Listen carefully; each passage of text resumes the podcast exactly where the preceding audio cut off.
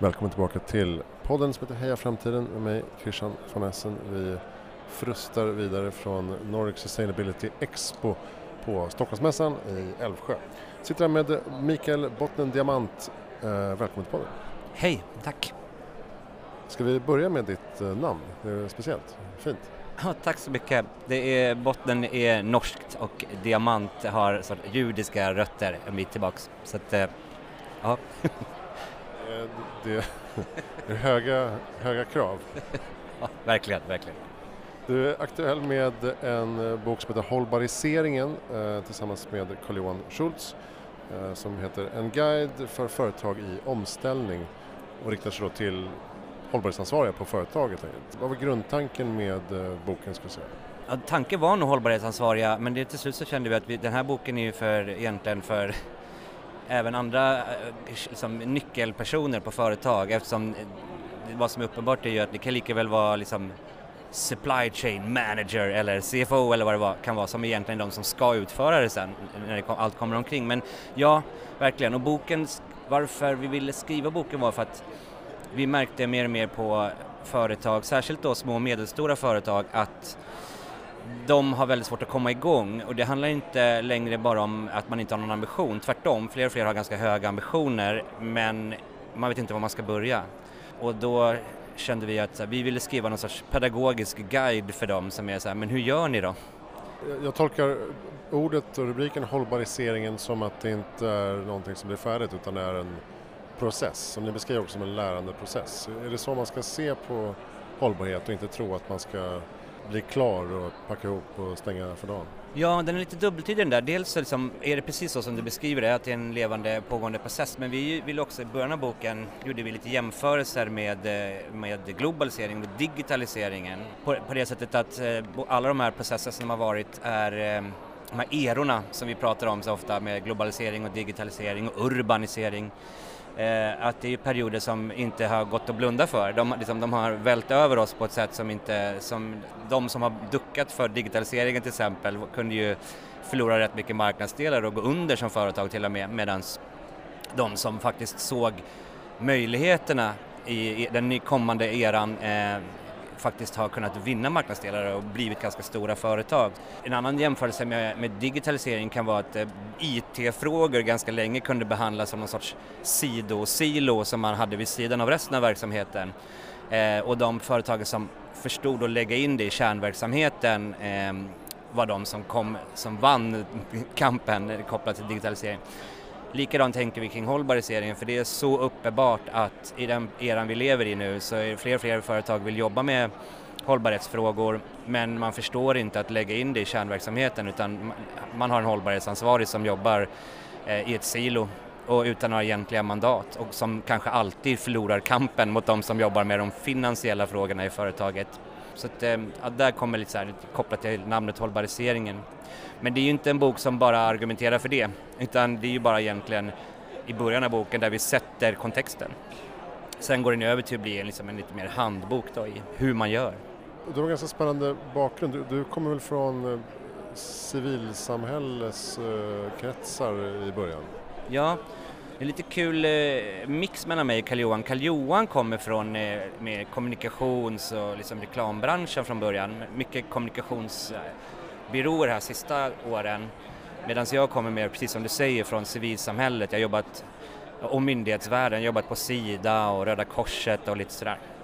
Eh, och det var en ganska intressant mix. Jag menar hållbarhet är ju inte bara CO2 och eh, ekologiska dimensionen utan det är ju också eh, sociala dimensionen och sådär. Så att, och jag har jobbat en hel del som chef och där kommer den här governance-dimensionen av hållbarhet också in. Att så här, hur, hur, eh, hur jobbar du med transparens och hur jobbar du med organisering för hållbarhet? Så att vi kunde tillsammans komplettera varandra eh, i det här. Och sen så förstår jag som att du var Eh, hade ett finger med i eh, Agenda 2030-framtagandet där i FN-skrapan 2015. Ja, jag blev medbjuden som sakkunnig under en, en, lite mer än en vecka där i, eh, i New York 2015 när det förhandlades fram. Eh, och det gjorde att eh, att jag fick ganska intressanta insikter också i de här förhandlingarna går till, just när man får vara med i delegationen på det sättet. Så det var otroligt intressant och givande och gav mig både liksom ett stort hopp kopplat till liksom målen som verktyg eh, men också en hel del insikter i kohandeln som sker i samband med den där typen av förhandlingar. Jag hade Per Espen Stocknes här igår eh, som eh, pratar mycket om de här frågorna kring eh, psykologi och hållbarhet och klimat. Ju mer alarmistiska det blir desto mer passiviserade blir mottagaren.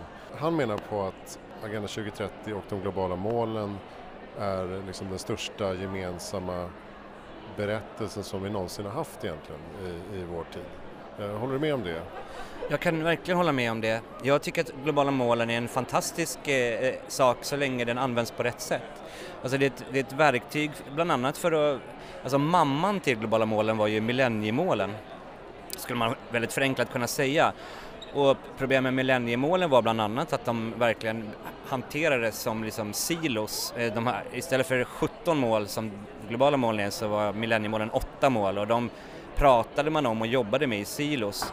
Nu så var ju hela idén att man skulle få människor att förstå hur de här olika hållbarhetsdimensionerna hör ihop. Eh, och det tyckte jag man lyckades väldigt bra med, för även om de är 17 fristående mål så är liksom delmålen och så är väldigt sammanflätade med varandra på ett sätt. Men tyvärr är det inte alltid det används på det sättet. Många företag eller organisationer, de, hur ska jag uttrycka mig, backar in i globala målen. De liksom kanske applicerar globala målen på sin existerande verksamhet och sen så, så säger man, ah, ja men här ser man ju att vi redan jobbar med mål 4, 3 och 7 och 12 och så står man och tar en fin bild där man håller upp de här fyra målen eh, och då har man inte förstått någonting. För att pratar man på det sättet så eller jobbar med målen på det sättet så kommer du inte att förstå hur de hör ihop. Och att det handlar om att applicera målen på hela din verksamhet och titta hur hör, och för ofta gör man det på riktigt så kommer du inse att din, din verksamhet, vare sig du vill eller inte, har kopplingar till alla 17 målen. Så det finns både en styrka och en svaghet i att de är så tydligt eh, illustrerade och uppdelade mm. så att mm. säga? Ja, verkligen, verkligen.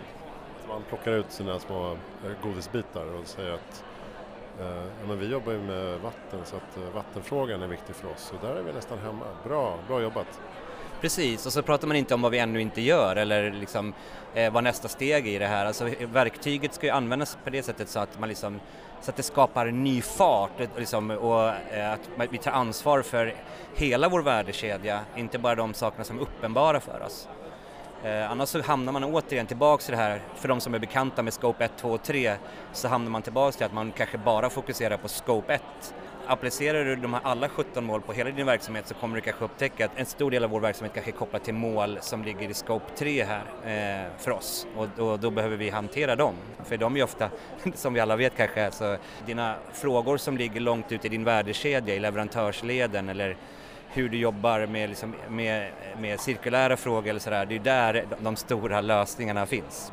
Parul Sharma står ju precis här bredvid och eh, hon är flitlig förespråkare att vi ska skrota den där och börja med Scope 3 hela tiden istället för det är där den största eh, effekten och möjligheterna finns. Ja, jag är helt på hennes sida. Men ser du just på sån här, sån här mässa och konferens och sammankomst, ser du att man, eller det är en ledande fråga, men visst börjar man prata om annat än bara liksom koldioxidreduktion utan det, det är ju verkligen alla delar av hållbarhetstänket och eh, cirkularitet och eh, som vi nu fick lära oss av en gäst här, eh, industriell symbios och så vidare. Ser du att det här håller på att få fäste i organisationerna? Ja, det gör jag verkligen. Debatten börjar mogna? Debatten börjar mogna, man börjar förstå att hållbarhet handlar om lite förenklat och alla de här tre hållbarhetsdimensionerna med ekologiska dimensionen, den sociala och, och liksom governance eller vad vi ska säga, dimensionen. Och eh, precis, går man runt här på mässan så ser man ju det. Det är väldigt mycket eh, av de olika montrarna som, som, där det står aktörer som är på den sociala sidan och liksom sådär. Nej, men, och även inom de bolagen som kanske har sin huvudsakliga eh, påverkan i den ekologiska dimensionen har också förstått hur den hör ihop med den sociala. Inte minst i sina leverantörsled. Eh, jag brukar fråga, vad är ditt bästa tips för att göra världen bättre i framtiden? Oj, oj, oj, oj vilken svår fråga. Eh, menar du då, eftersom jag har skrivit en bok för företag, är det liksom hur företag ska göra eller är det jag, jag som enskild person? Enskild person tror jag. Bästa sättet att rädda världen? Jag tycker man, i och för sig att man skulle kunna ge samma råd som jag tycker man kan göra till företag kan man göra till sig själv. Att, att hantera, att, att göra någonting för världen kan kännas jättesvårt och komplext och då, då hamnar, här, hamnar man i de här trösklarna som gör att man liksom inte kommer igång. Eh, men om man försöker göra en egen analys av så här, vad är mina största områden, eh, vad, vad, är min största påverkan? Är det att jag flyger mycket? Är det att jag, vad det nu kan vara, att jag äter väldigt mycket kött? Ja men då kan det kanske vara det som du ska, ska, ska fokusera rätt mycket på.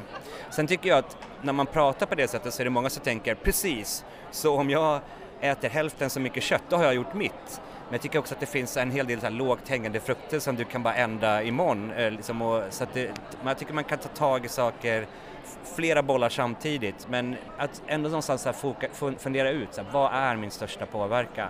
Eh, och att faktiskt börja den änden. Då kanske man kan påverka på sin arbetsplats också. Ja, verkligen, precis. Bra, tack snälla eh, Mikael Bottnen Diamant. Du har en hemsida. Ja, jag har en hemsida, både jag men också vår bok Hållbariseringen har också en, en hemsida. Så att eh, hållbariseringen.se heter den. Och min heter Mikael i ett ord, .com. .com. Bra. Eh, hållbariseringen finns ute nu på Liber förlag under titeln En guide för företag i omställning. Eh, köp den där du köper böcker. Eh, Hejaframtiden.se, där hittar du all information om podden, mina magasin och föreläsningar och böcker. Eh, vi har dragit igång ett eget bokförlag nu som heter Heja Framtiden förlag. Och magasinet vi har heter Framtidens hållbara matsystem nu i juni och eh, hemsidan heter framtidenshallbara.se. Eh, vi sänder från Nordic Sustainability Expo på Stockholmsmässan. Jag heter Christian von Essen. Tack för att du lyssnade.